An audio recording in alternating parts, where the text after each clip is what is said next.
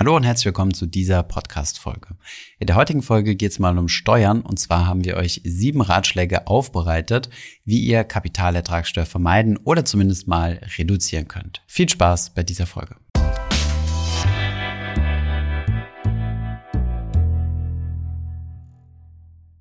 schauen wir uns mal sieben Möglichkeiten an, wie du deine Kapitalertragssteuer reduzieren oder teilweise sogar ganz verhindern kannst. Dabei handelt es sich jetzt nicht um irgendwelche illegalen Steuerschlupflöcher, sondern um ganz legale Möglichkeiten, deine Steuerlast zu reduzieren, die auch so vom Gesetzgeber vorgesehen sind. Aber nur weil es diese Möglichkeiten gibt, deine Steuerlast zu reduzieren, heißt das noch lange nicht, dass du automatisch von diesen profitierst. Du musst dir bei gewissen Dingen schon mal im Vorfeld etwas Gedanken machen. Deswegen macht es immer Sinn, sich frühestmöglich mit der steuerlichen Thematik zu beschäftigen, auch wenn man einen sehr langen Anlagezeitraum hat. Bevor wir loslegen, nochmal ein wichtiger Disclaimer. Ihr wisst, ich bin kein Steuerberater, deswegen sind auch alle Angaben in diesem Video ohne Gewähr. Wenn ihr euch da unsicher seid oder so, dann solltet ihr das nochmal online nachlesen bzw. einen Steuerberater kontaktieren. Es gibt aber auch hilfreiche Steuersoftwares, die euch durch eure Steuererklärung führen. Dazu haben wir auch schon mal ein Video gemacht bzw. einen Artikel geschrieben. Beides findet ihr unten in der Beschreibung. So, dann können wir jetzt auch schon loslegen. Schauen wir uns zunächst einmal ganz kurz an, was die Kapitalertragssteuer überhaupt ist, für diejenigen, die sich damit noch nie beschäftigt haben. Kapitalertragssteuer ist die Steuer, die auf Dividenden oder Zinseinkünfte oder realisierte Kursgewinne anfällt. Dabei ist wichtig zu beachten, dass die Kapitalertragssteuer nur auf realisierte Gewinne anfällt. Hier gibt es eine kleine Ausnahme, nämlich die sogenannte Vorabpauschale. Diese ist für das Jahr 2021 und 2022 aber irrelevant, denn sie liegt bei 0%. Wenn wir von realisierten Gewinnen sprechen, bedeutet das, ich habe 100 Euro investiert. Diese 100 Euro sind im Wert gewachsen, beispielsweise meine Investition in eine Aktie auf 150 Euro.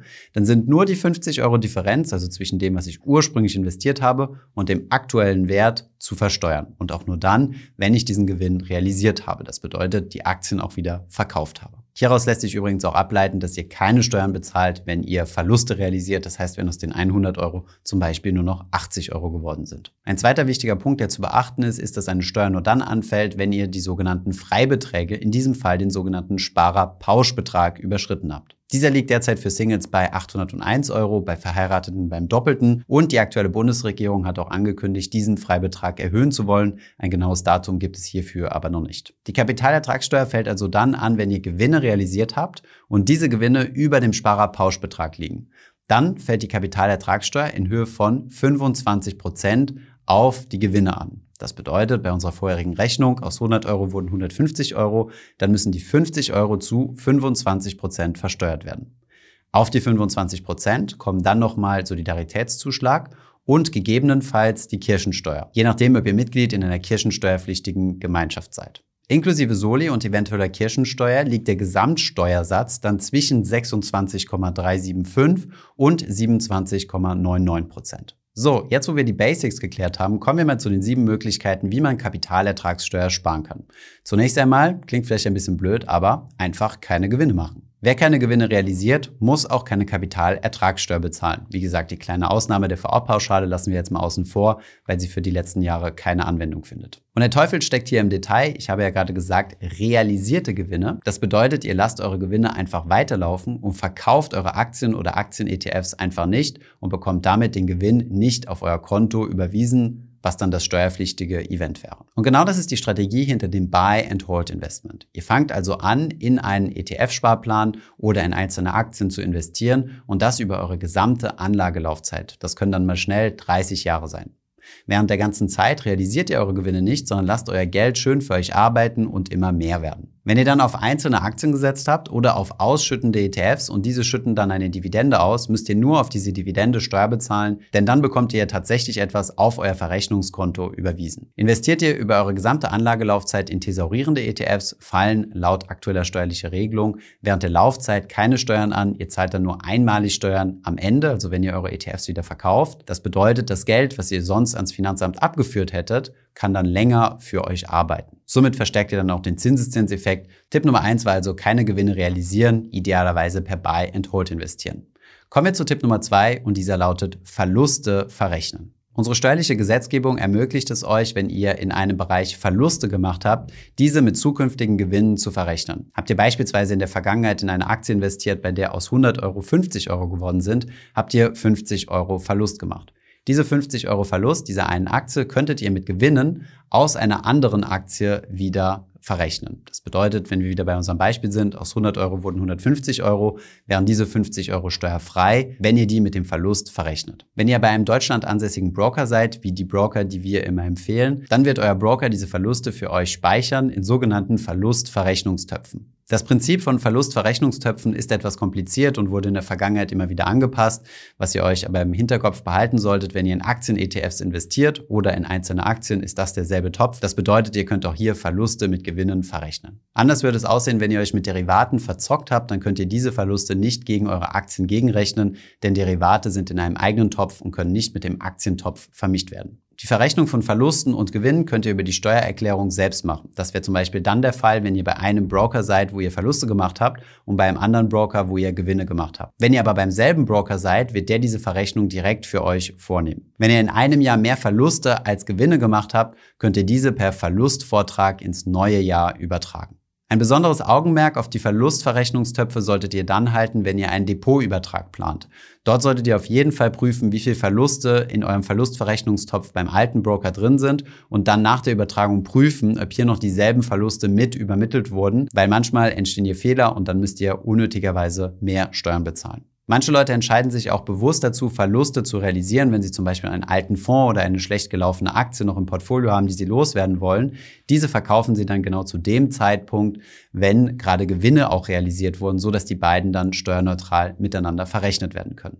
Diese Art der Steuervermeidung, indem man bewusst Verluste realisiert, lohnt sich aber nur dann, wenn du tatsächlich noch ein altes Wertpapier im Portfolio hast, was du sowieso loswerden willst. Dann kannst du hier versuchen, Steuertiming zu betreiben. Kommen wir zum dritten Tipp und dieser lautet Freibeträge abschöpfen durch ausschüttende ETFs. Wir haben ja eben gesagt, dass nur Steuern anfallen, wenn Gewinne anfallen. Das gilt aber auch nur dann, wenn ihr den Sparerpauschbetrag überschreitet, also die derzeit 801 Euro. Dieser Sparerpauschbetrag gilt immer nur jedes Jahr und lässt sich auch nicht auf das Folgejahr übertragen. Das bedeutet, wenn ihr in einem Jahr unter den 801 Euro gelegen habt, dann verfällt euer Freibetrag und ihr habt im nächsten Jahr wieder nur 801 Euro. Deswegen ist es eine gute Strategie, jedes Jahr diese mindestens 801 Euro an Kapitalerträgen zu beziehen, denn diese sind ja komplett steuerfrei. Habt ihr diese 801 Euro erstmal steuerfrei kassiert, könnt ihr sie dann wieder ganz entspannt anlegen und nochmal für euch arbeiten lassen. Wir haben dazu auch schon einen Rechner gebaut und einen ausführlichen Artikel geschrieben. Beides findest du unten in der Beschreibung. Und aus dem Grund fasse ich mich jetzt hier mit einem Beispiel erstmal kurz. Im Endeffekt ist es hier das Ziel, zunächst einmal auf ausschüttende ETFs zu investieren,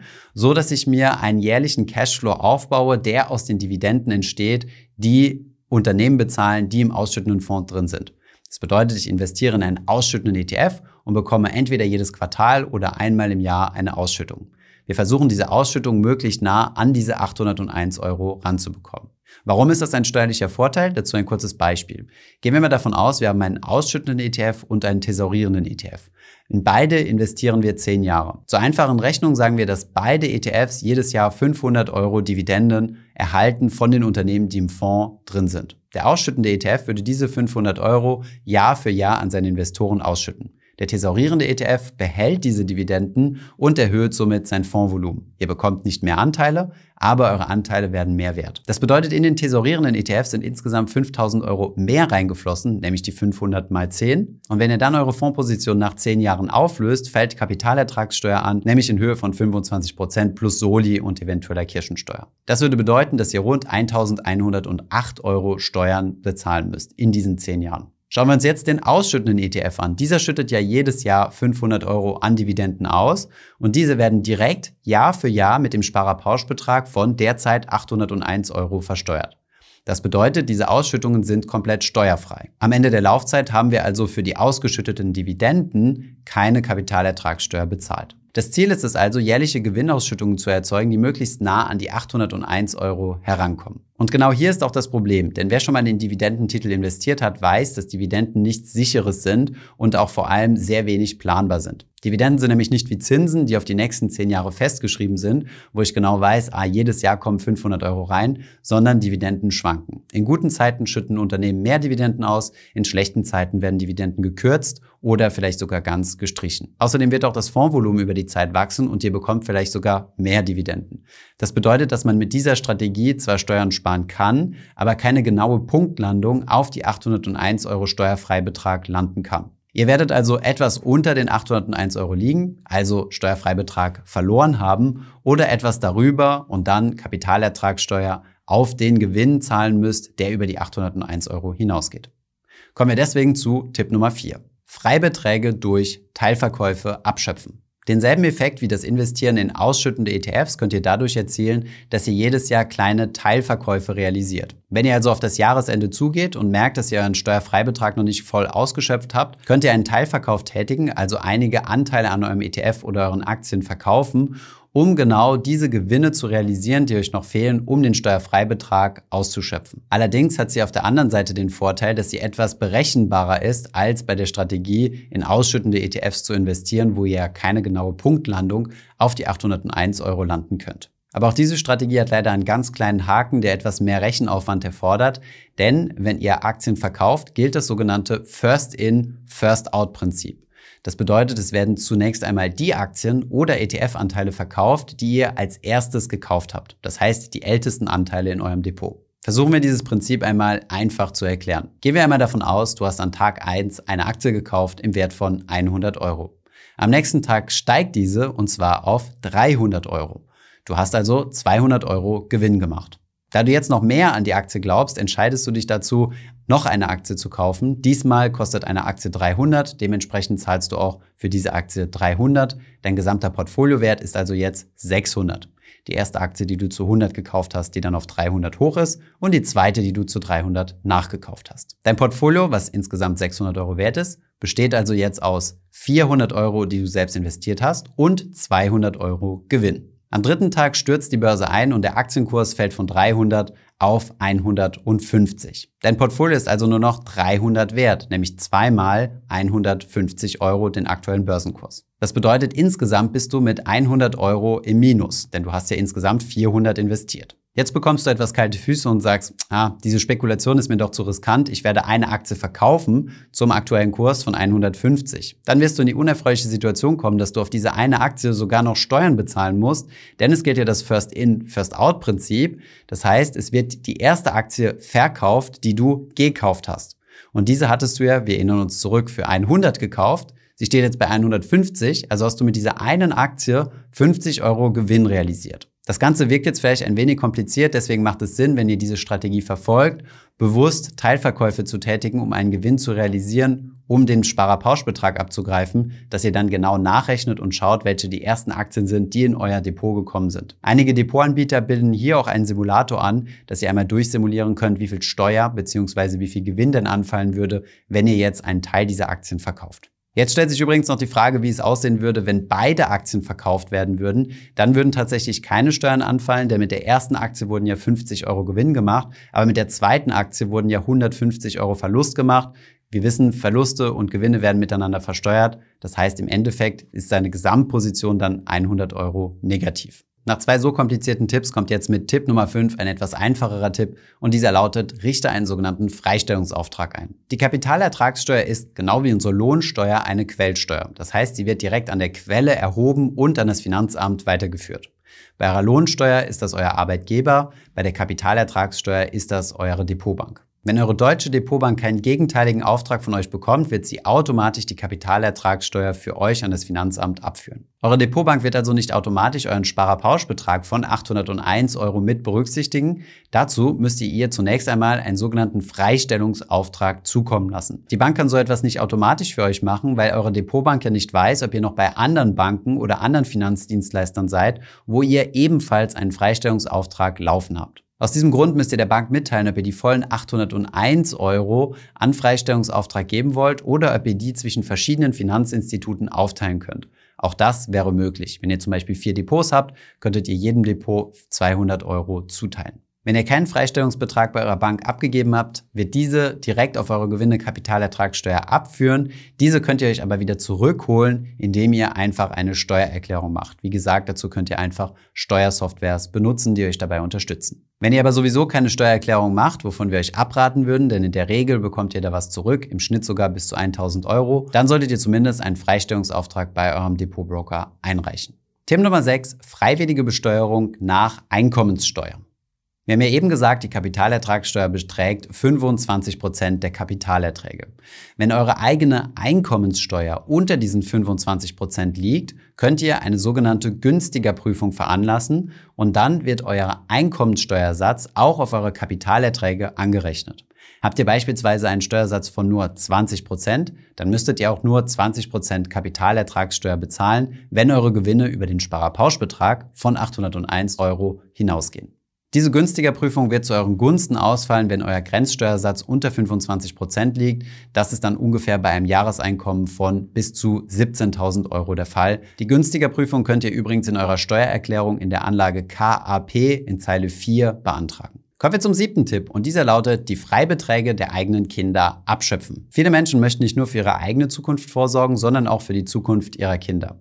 So kann man zum Beispiel Geld auf die Seite legen für den Führerschein oder für das bevorstehende Studium oder die Ausbildung. Wer dieses Geld auf lange Sicht auf die Seite legt, kann es auch am Kapitalmarkt investieren, beispielsweise in Aktien, ETFs und dann hier auch von den Steuerfreibeträgen der Kinder profitieren. Auch Kindern steht der jährliche Sparerpauschbetrag von 801 Euro zu, aber sie haben ja auch noch den Grundfreibetrag, der im Jahr 2022 bei 9.984 Euro liegt. Das ist das, was jeder komplett steuerfrei verdienen darf. Das ist bei Arbeitnehmern schon durch das Einkommen abgedeckt. Aber da Kinder ja kein Einkommen haben, dürfen diese über 9000 Euro auch aus Kapitalerträgen erwirtschaftet werden. Insgesamt, inklusive einer Sonderausgabenpauschale von 36 Euro, kommt man dann also auf 10.821 Euro, die ein Kind steuerfrei jährlich verdienen darf. Gehen wir davon aus, dass Geld investiert wird und das zu 5% jährlicher Ausschüttung, dürfte das Kind bis zu 216.000 Euro an Kapital haben und würde dann auf die Ausschüttungen von, wie gesagt, 5%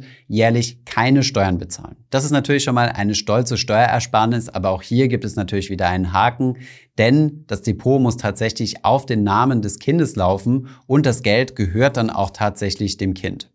Im Endeffekt ist das also kein Steuerfreibetrag, den man selbst nutzen kann, sondern das sind dann die Steuerfreibeträge des Kindes und das Geld steht dann auch dem Kind zu. Das ganze Modell lohnt sich aber, wenn man für die Kinder sowieso Geld auf die Seite legen will. Man muss sich nur bewusst sein, dass mit dem Erreichen des 18. Lebensjahr das Kind auch voll über das Kapital verfügen kann.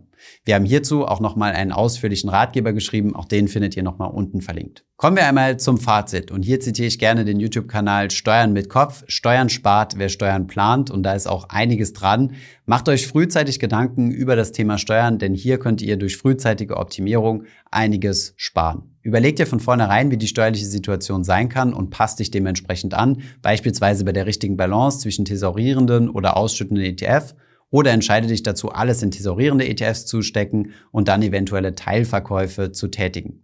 Achte darauf, dass du immer einen Freistellungsauftrag gestellt hast und dass du diesen auch geschickt auf verschiedene Broker verteilst, wenn du mehrere Broker hast. Ich hoffe, diese Podcast-Folge hat dir gefallen. Wenn ja, dann zöger doch nicht in deinem Umfeld über diesen Podcast zu sprechen, bei Freunden und Bekannten. Ich denke, es gibt auch in deinem Umfeld viele Menschen, die sich für das Thema finanzielle Bildung interessieren oder interessieren sollten. Wenn du auf iTunes bist, würden wir uns auch freuen, wenn du uns eine positive Bewertung dalässt. Das hilft uns, den Podcast noch einfacher auffindbar zu machen. Alle wichtigen Links und Verweise findest du wie immer in den Show Notes zu diesem Podcast. Vielen Dank fürs Zuhören und bis zum nächsten Mal.